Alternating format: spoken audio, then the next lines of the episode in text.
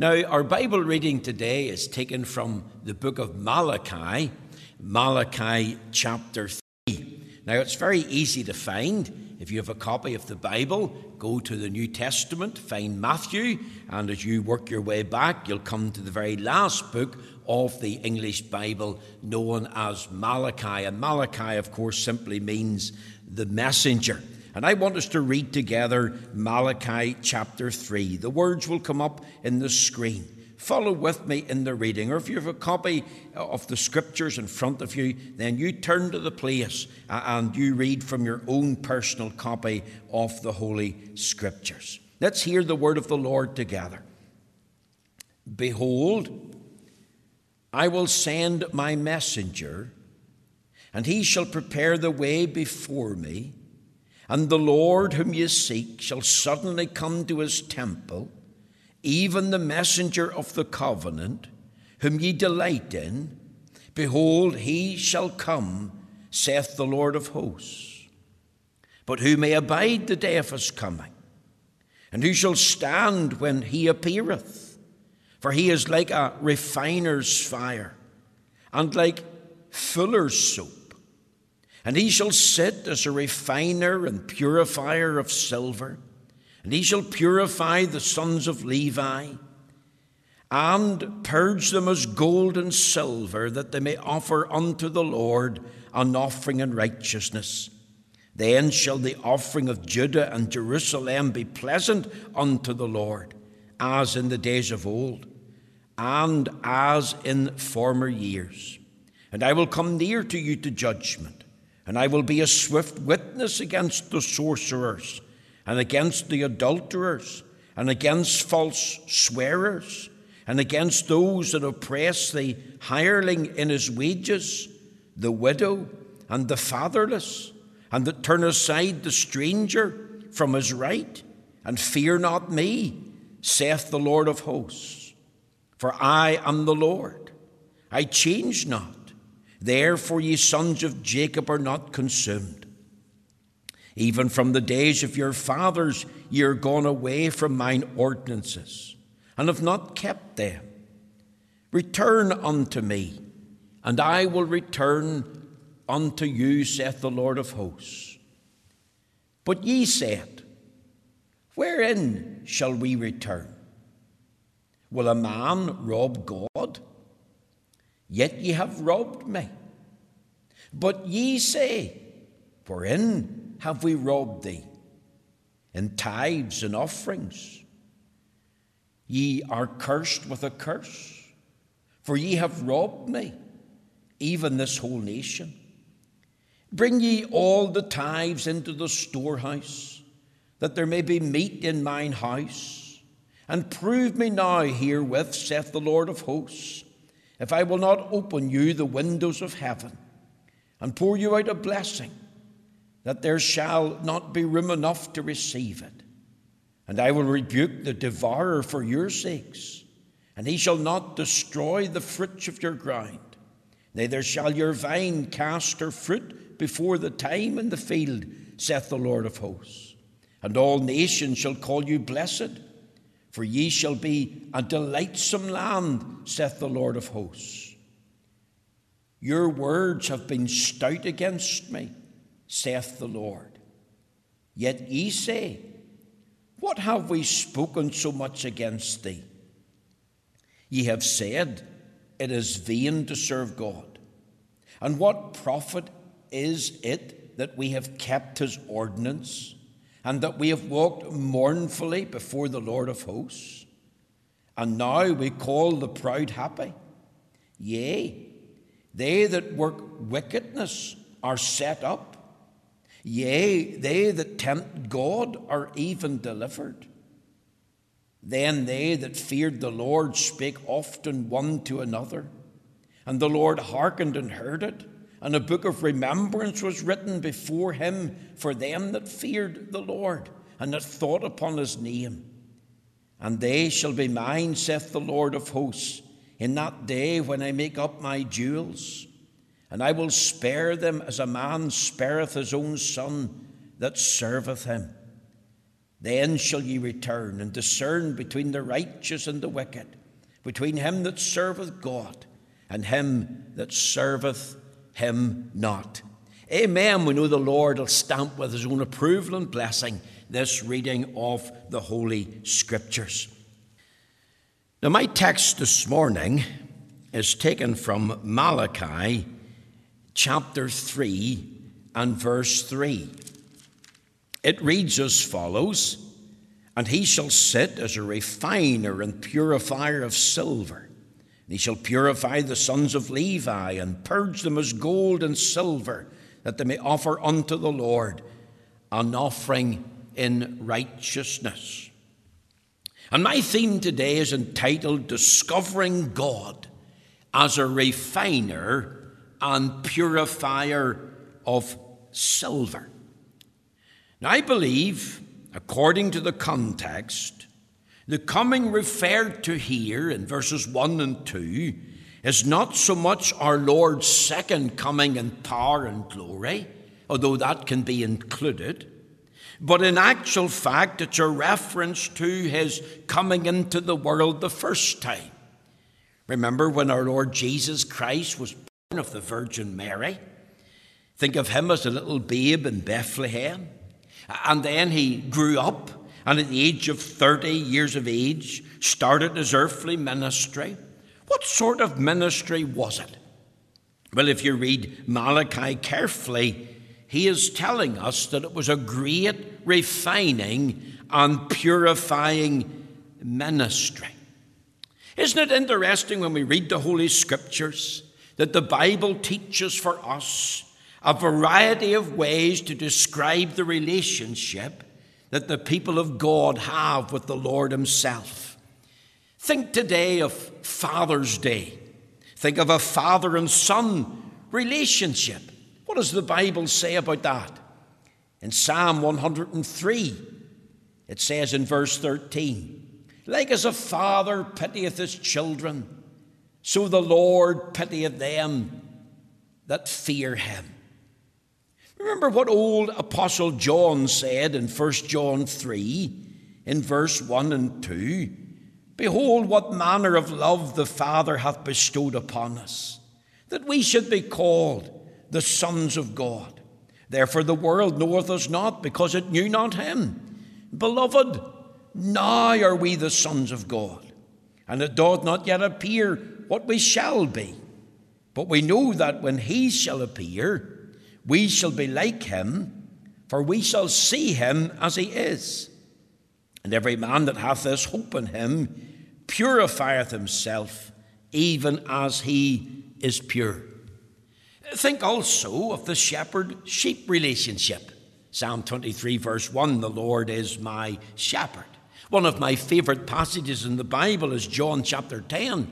Like John Knox, that's where I first cast anchor for Christ. John 10 and 10, I'm come that you might have life and that you might have it more abundantly. And in that chapter, the Lord Jesus said three times to his disciples, I am the good shepherd. And the good shepherd, of course, does all that's necessary for the sheep. He makes every provision for the sheep. Psalm 23 is an unfolding of that relationship. Think also of the vine and branches, John 15. Didn't the Lord Jesus say, I am the true vine? And ye are the branches. Think of the branches joined to the vine, the branches in an organic union with the vine, drawing all the strength and sustenance it needs um, from the vine. You see, the life is in the vine and the life of the vine flows out to the branch. And, and it's because of being connected to the vine that the branch can bear fruit. And because we're in union with Christ, we can bear fruit. Think of the bridegroom and the bride. Does not bring us into the sacredness of the marriage relationship. You think of the closeness, the intimacy, the, the security, the, the joy of that uh, uh, marriage relationship. You see, I could go on and on this morning. I could set forth one beautiful analogy after another that helps to describe the, the wonderful relationship that we have with the Lord. And here's Malachi the prophet, and he's setting forth another one, and he tells us this that the Lord sits as a refiner and a purifier of silver in relation to his own people, those that love the Lord, those that are saved, those that are born again of the Holy Spirit. Look at our text.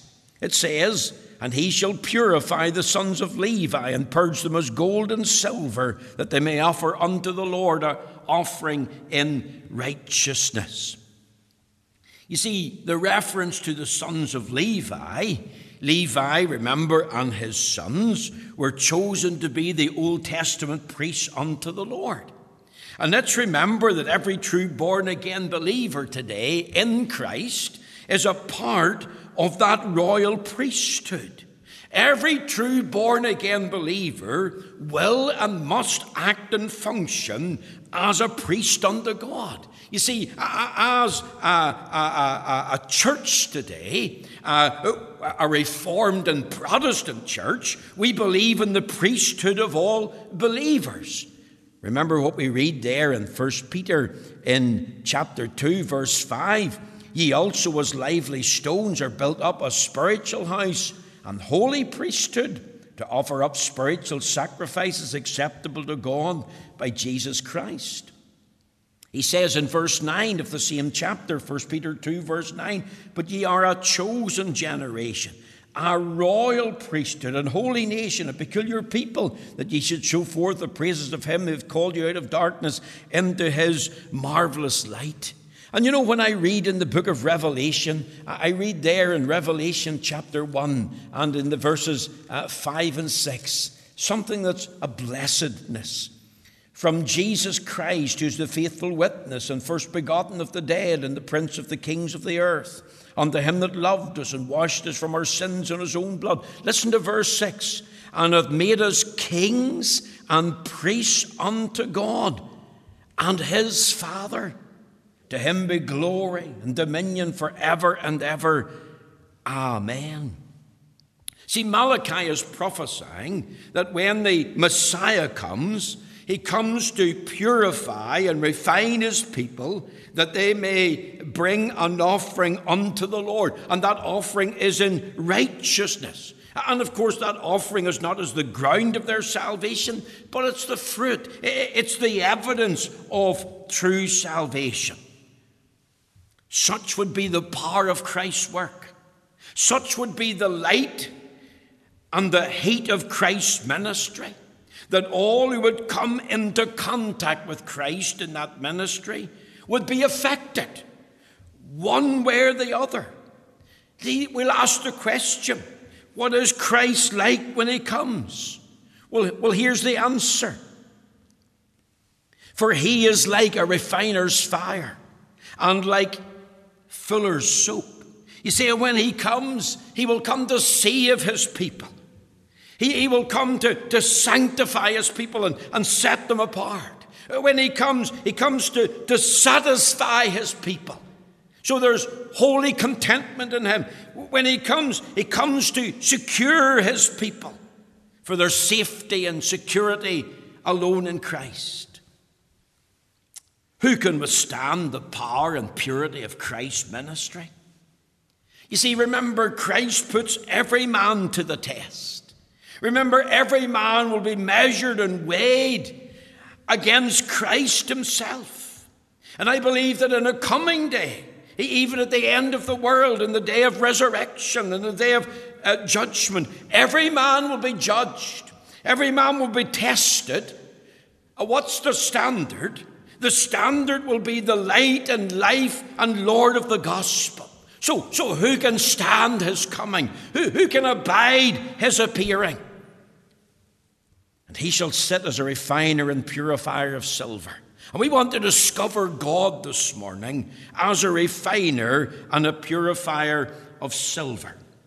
I want us to think of a few things from this text of Scripture. I want you to think of the picture of the refiner. It says, And he shall sit as a refiner and purifier of silver. I want you to think of a metal worker. Now, not just any metal worker. We're not thinking about a blacksmith using heat and fire to make horseshoes for horses or to, to make and, and bend metal into a particular shape. That, that's not the picture here. No, it's a reference to a particular type of metal worker, that of the silversmith or the goldsmith. Think of this word. He is like a refiner's fire. He shall sit as a refiner and purifier of silver. You've got to think of a silversmith, and he's got some of the precious metal in a crucible or a melting pot, and then he applies the heat to the metal steadily, slowly. It's a slow kind of tedious process. He sits and waits until the metal is melted like a liquid, his eyes upon it, but it's still not ready. He, he watches and he's waiting for what? For the impurities, for the dross to come to the very top.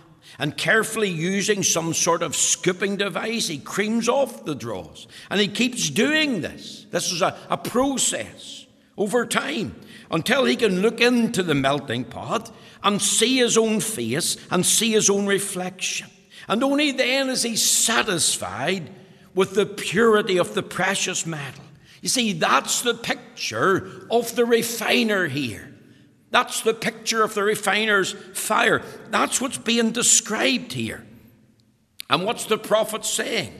Well, the way that the silversmith or the goldsmith treats the precious metal by using the refiner's fire, that's the way the Lord deals and treats with his own children.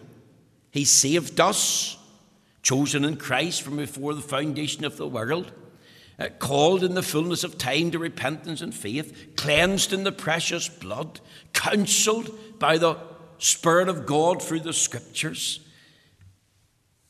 We're consecrated unto God. He, he sanctifies us. He, he carefully is at work in us to, to wean us from sin, helping us to die unto sin and live more and more unto righteousness. Now, what you means does he use? Well, it's mentioned here, he is like a refiner's fire. You see, I believe the refiner's fire is a reference to the means that God uses. Well, what means does God use to save us and sanctify and satisfy and secure us? Here's the answer He uses the Holy Spirit. You see, the Holy Spirit's job and role is to reveal Christ to us and lead us into all truth. Uh, listen to these scriptures in John's uh, Gospel, in John chapter 14 and in the verse 27. Remember, the Lord Jesus is in the upper room in Jerusalem. He's wanting to comfort his disciples. He's told them he's going away. And he says to them, John 14, verse 26, But the Comforter, which is the Holy Ghost, whom the Father will send in my name, he shall teach you all things and bring all things to your remembrance whatsoever I have said unto you. Now, if we come down then to um, John uh, 14, uh, it, it, says in, sorry, 15 and verse uh, 26, he, he says this, but the Comforter, but when the Comforter has come, whom I will send unto you from the Father, even the Spirit of truth which proceedeth from the Father, he shall testify of me. He said previous in John 14, verse 17, even the Spirit of truth, whom the world cannot receive, because it seeth him not, neither knoweth him, but ye know him, for he dwelleth with you, and shall be in you. See, the Holy Spirit also not only reveals Christ to us and leads us into all truth, but the, the Holy Spirit also um, produces within us, because He dwells in us, a deep conviction and a hatred of sin. And remember, his ministry is to make us holy. That's why he's called the Holy Spirit. Our bodies have become his temples. We're, we're not our own, we're bought with a price. And the Holy Spirit who indwells us, uh, he, he's the one that, that enables us to uh, hate sin uh, and to, to love righteousness. God also uses another means, His Word. John 17 and 17, sanctify them through thy truth. Thy word is truth. And you see, the more of the word of God you know, the more of the word of God you apply in your life, the more sanctified and more holy and set apart you will be. And, and what a great refining book the word of God is. See, this book will keep you from sin. Sin will keep you from this book. And that's a, a quotation from a man called Bob Jones Sr. in uh, South Carolina in the um, Bob Jones University. I believe that's why so many professing Christians are weak and sickly. There's so little of the Word of God read and digested and meditated upon in a daily basis. Remember what the psalmist said in Psalm 119. And we read there in Psalm 119, verses 9 to 11, it asks the question, Wherewithal shall a young man cleanse his way? And here's the answer by taking heed thereto according to thy word. It's not enough to hear the word, it has to be heeded. With my whole heart have I sought thee. Oh, let me not wander from thy commandments. Thy word have I hid in mine heart, that I might not sin against thee. Blessed art thou, O Lord. Teach me thy statutes. You see, the more of the word you know, the more of the word that you um, read and digest and meditate upon, the more the word will sanctify and separate you unto the Lord. Here's another means a healthy fear of the Lord. Isn't this one of the missing ingredients in the 21st century church? The fear of the Lord is the beginning of wisdom, and knowledge of the holy is understanding, Solomon said. Yet there's so little reference for God. There's so little true awe of God. What is the fear of the Lord? Well, remember one of those thumbnails that we preached on a few weeks ago? Isaiah 8 and 13 says, Be thou in the fear of the Lord all the days of thy life. Be thou in the dread of God. Let him be your dread. Let him be your fear. Oh, that we would discover that our God is a consuming fire, that it's a fearful thing to fall into the hands of the living God. Another means is a knowledge of the power of God. God is all powerful, God is omnipotent. Remember, He's the God in whose hand our breath is. Remember, His eye is continually upon us. Like Hagar, Thou, God, seest me. The psalmist prayed, Search me, O God, and, and know my heart. Remember, the Lord's the one who searches Jerusalem with candles into every nook and every cranny. And He comes into our hearts and into our lives and He searches us with His all seeing eye. And His eye is upon us and His ear is open unto our cry. A knowledge of the power of God, how, how omnipotent. Our God is all powerful. And could I suggest another means? Not only the Holy Spirit who indwells us and the sanctifying effect and power of the Word, and a healthy fear of the Lord, and a knowledge of the power of God, but understanding dark providences. You see, there is such a thing providentially as the trials and troubles of life. You're not promised a trouble free life as a Christian. I believe that some wrongly teach that a Christian should never have any problems in his life that a Christian should never be sick. Do you know that's not true to human experience? It's not even true to the teaching of the scriptures. We'll not always be on the mountaintop, there'll be times when we're in the valley. Remember the apostle Peter in 1 Peter chapter 1 uh, verse 7 speaks of the trial of your faith be much more precious than of gold. You see these Christians understood personal opposition and they knew persecution. Think of coping with the stress of an illness, coping with a severe disability for many years, coping with the, the ravages of time in the body, the loss of sight, the loss of hearing, a few more wrinkles. Think about living with pain in the body and, and in need of constant medication. Think of the sorrow of bereavement, the loss of a loved one, the change that that brings. How are you going to cope? Doesn't the Bible tell us that it's better to go to the house of mourning than the house of feasting? You, you think about sickness in the body and fear of death. Think about unemployment in these days of facing recession. Think of not being able to pay your bills, maybe the loss of a home that has to be remortgaged. Think of the breakup of a relationship, not only a marital relationship, but a personal relationship. You've had a girlfriend or a boyfriend, and, and they've broken up, and it's hard and difficult.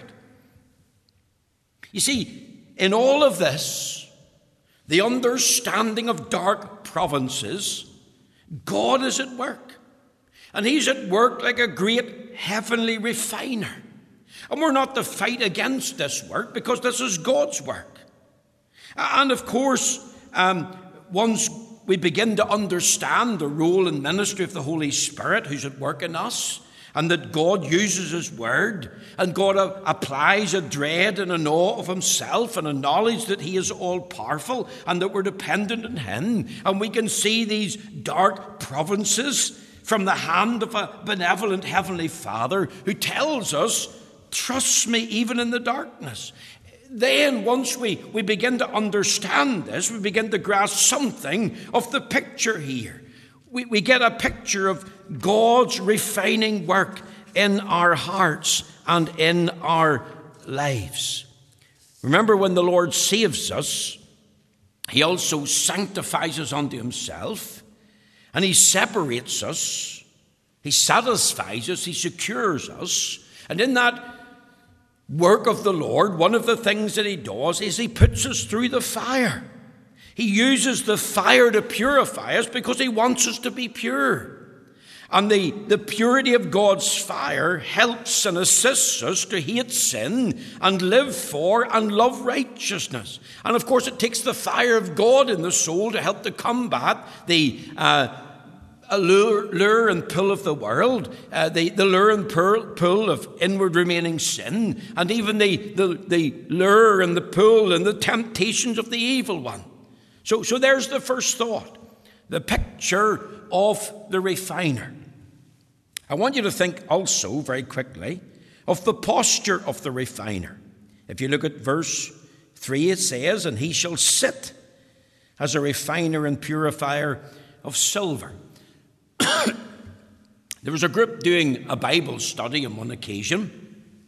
They had come to this verse and they couldn't understand it. A group of young people. So they decided, we'll leave it for a week. And they wanted to read more and they wanted to pray over it and they said that they would return and study it again within a week after a better grasp of its meaning and understanding. One of the girls was visiting a jeweler's shop that week, getting some item repaired. So she began to talk to the jeweller. She knew him.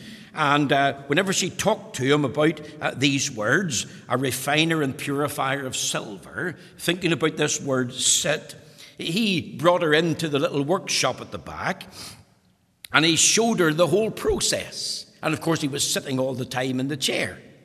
And she said to him, Do you need to sit? And he said, Yes, I do.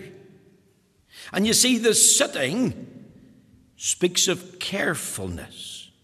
The refiner sits and watches and waits. It's a strange work.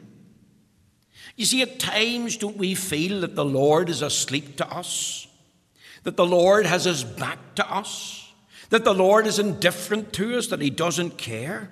And we become discouraged and distressed we think of life's journey and we all the, the dark um, providences that, that come into our lives and at times we get angry, at times we get upset, at times we don't understand, and we think to ourselves, well, why is the Lord not answering my prayer? Why is the Lord not listening to me? Why is the Lord not hearing my cry? Why is the Lord not care for me? Now, now, of course, such thinking is all wrong. Don't listen to the lies of Satan in your heart and mind. Always remember his eye is upon you. And if God looks after the birds, he looks after the babes. And remember, he does hear you because the, the ears of the Lord are open unto the cry of the righteous. And, and his heart beats toward you. And what he's doing is he's carefully sitting, watching and waiting for something. Remember, He is thinking about the remaining dross of sin in our lives. And we're not to resist him, we're not to rebel against him, but we're to pray, Lord, help me to trust you, even when I cannot trace your hand in my life, because God is sitting carefully before your life and he is at work because the refiner is sitting, watching and waiting for the removal of that dross. Not only does he sit carefully, but he sits in control.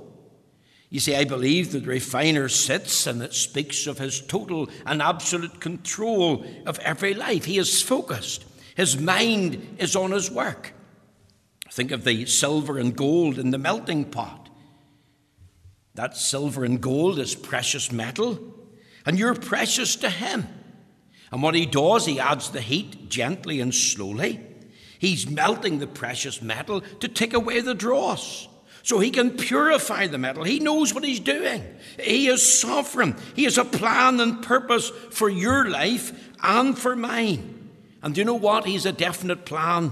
And he knows exactly how much you can take. And you might feel, well, I've got wave after wave of trouble. I have been knocked down. This has happened and that has happened. And how much more can I take?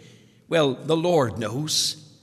Remember what he tells us there in 1 Corinthians chapter 10 and verse 13, a very precious verse. It says this in 1 Corinthians 10 and 13 There hath no temptation taken you but such as common to man.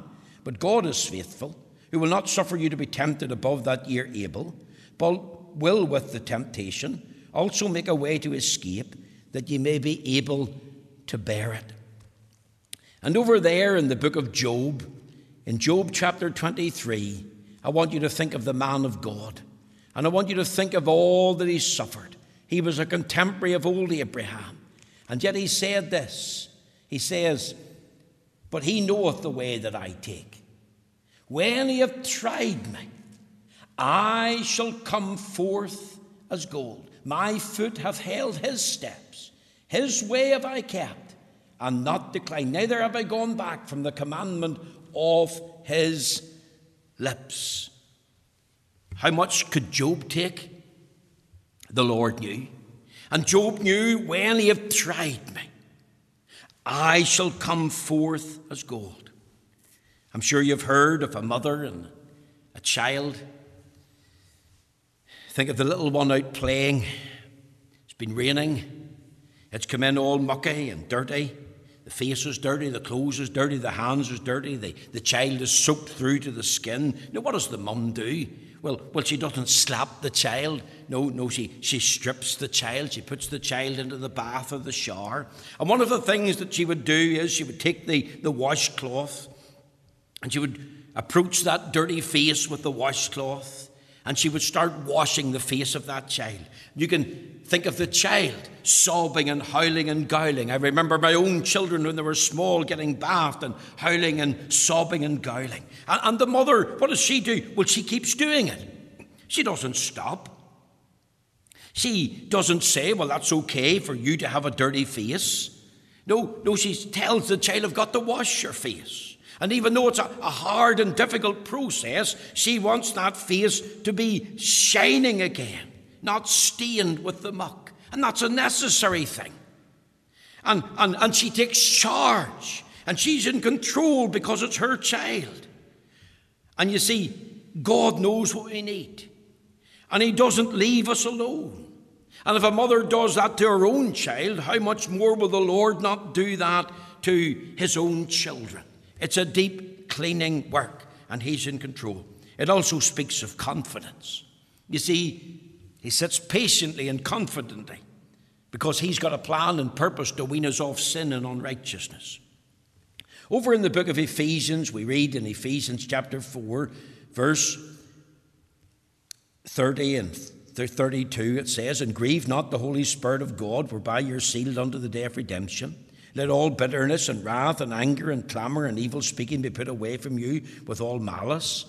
And be ye kind one to another, tender hearted, forgiving one another, even as God for Christ's sake hath forgiven you. and there's a negative and a positive. Things like envy and greed and jealousy and lies and hatred and selfishness and malice and anger in the heart, ugly words, the loss of a temper, wicked thoughts, evil imaginations, pride, an unforgiving spirit, holding a grudge. These things all grieve the Holy Spirit of God. And we're to let all bitterness and wrath and anger and clamour and evil speaking to put away from us. And we're to be kind one to another. We're to be tender hearted one to another. We're to forgive one another, even as God, for Christ's sake, hath forgiven you. Can I ask, have you felt the power of the refiner at work in your life? Do you understand that He's using means? That He's sitting with care before your life because He cares for you? That He's in absolute control, that He's a definite plan for your life? And He can sit confidently because you're His. And He's doing a purifying work in your soul. And these things He's dealing with, that you might offer the fruits of righteousness unto the Lord. Could I suggest, thirdly, the process of the refiner? Not only the picture and the posture, but think of the process here. He's not in a hurry. you think of this in a literal sense. I don't know how long it takes to melt silver or gold and remove the dross until it's pure. But in a spiritual sense, remember, it's a lifelong process. And it starts the day you get saved.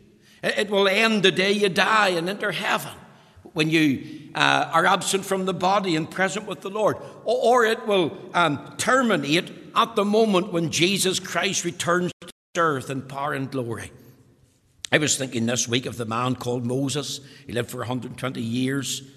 His life can be separated into three 40s. 40 speaks of testing in the Bible, 40 years in Egypt.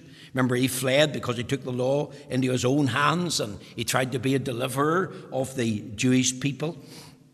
Remember 40 years in the wilderness? He was set aside. What was he doing there those 40 years? I believe he was learning to be a nobody. And then he was called of God.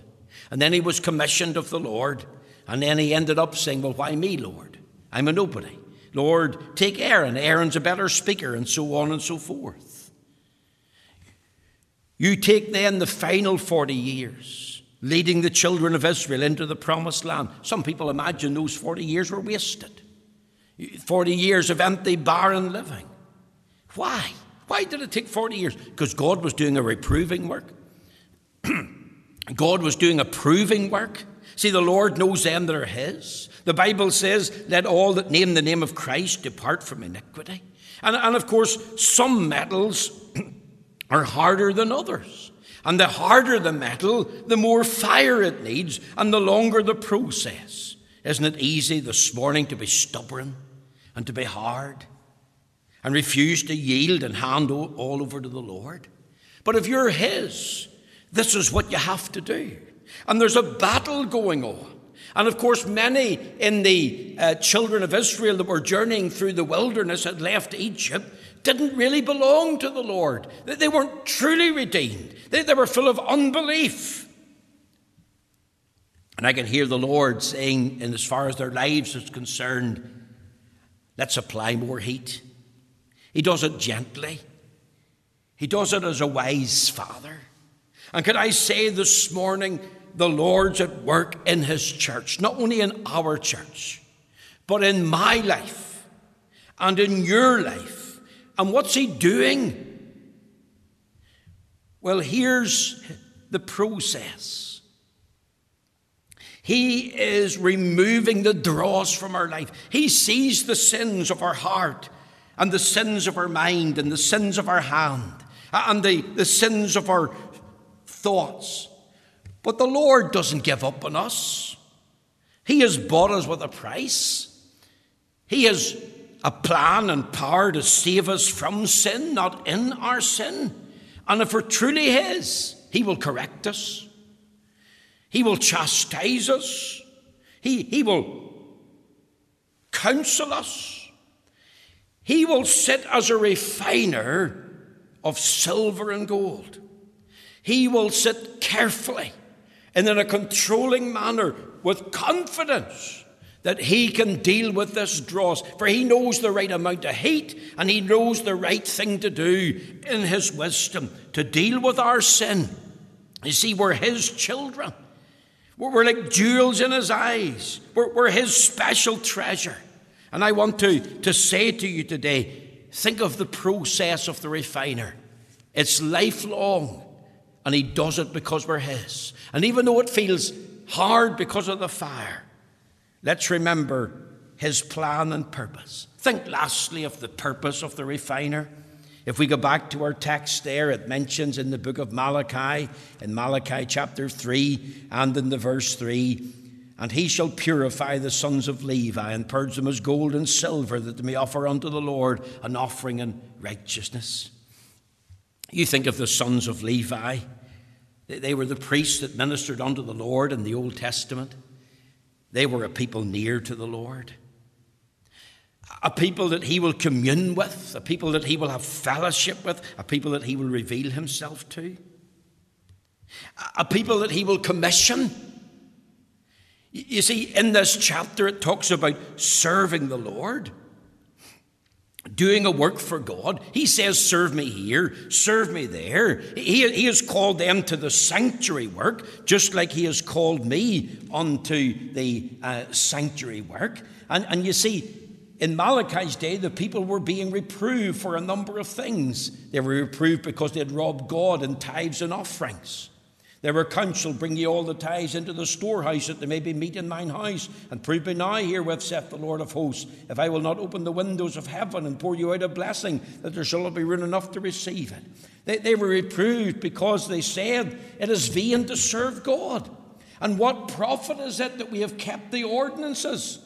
And that we have walked mournfully before the Lord of hosts. You see, the, the, the day had come when many were working wickedness, when, when proud people were called happy and confident people. And those were making accusations against the Lord. A people not only he communed with, a people not only he commissioned, but a people that he consecrated unto himself. It says here, and he shall purify the sons of Levi. The Lord has a people. And remember, as I said in the introduction, quoting 1 Peter chapter 2, 5 and 9, and, and, and Revelation chapter 1, verse 6, and it made us both kings and priests unto God. That's what we are. We're all priests and kings unto God if you're saved. And God's people should not fight the fire. God's people should not fear the fire. We're not dogs. We're sheep in a shepherd sheep relationship. We're, we're like precious metal unto the Lord. We're like silver and gold in his eyes. And we ought to have a longing to be holy unto the Lord. That should be our motto holiness unto the Lord. Remember the great McCheyne of Dundee? Remember when he prayed? Lord, make me as holy as it's possible for a saved sinner to be. You see, he was not only thinking of the, the, the outward sins, but he was thinking of the secret sins of the heart and mind. He was thinking about presumptuous sins. He was thinking about his faults. And haven't we a multitudinous of faults and secret sins? And, and aren't we presumptions? In so many areas, and at times we're full of unbelief, and at times there is jealousy and envy and, and selfishness within us, and we make decisions that are not according to the will of God. Oh, they might suit us, but we're not thinking of the greater need of the church community or family. I believe the Lord delights in this purifying method. I want you to recognize that this is a real fire. It's not a pretend fire. We're not even threatened to be put into the fire. No, this is a real fire, and we're in the midst. And the wonderful thing about the fire process is He's with us by His presence, He is with us by His power. Is the Holy Spirit not like a fire in the soul? Isn't the reference to the Holy Spirit not a reference to his office and work of the ministry? And if we're born of the Spirit and we're indwelt by the Holy Spirit and we're being led by the Spirit, then we will not fight the fire. We, we will not fear the fire because we'll recognize we are His. And, and we ought to have a longing to be holy, and that is created by the Holy Spirit. And I'm a priest unto God, and He is communing with me today. He has uh, uh, um, commissioned me to serve Him in whatever area uh, He wants me to serve Him. Uh, and He has called me to consecrate myself unto Him, and I'll prove that I'm His, not only in tithes and offerings, but in my time and, and in the way that I will serve Him. Maybe this morning, as I close, as you're listening to me, Maybe you're cold and backslidden, and your life is empty, and your heart is hard. Maybe you feel lonely this morning, and you, you feel a, a vanity about yourself. You really realize that you're living in a sinful and a selfish way. Maybe you are silver in the eyes of the Lord, but you're tarnished now. And what does tarnished silver need? Well, it needs polished. And, and I believe that's what he means as a refiner and purifier of silver. He, he, he, he, he can restore that because in the tarnished silver he can't see his face. Where's the beauty of Christ in your life? Are you living in a worldly manner? Are you living a self centered life? See, the Lord says, Come near to me. The Lord says He'll be a witness against all the ungodly. The Lord wants you to return, He wants you to be restored. He wants to deliver you from a cold and backslidden state. I pray the Lord will do that today. But, but you've got to return. You, you've got to recognize where you're at. Maybe you're listening to me as we finish and you're, you're not saved. And you're not subject to this refining work.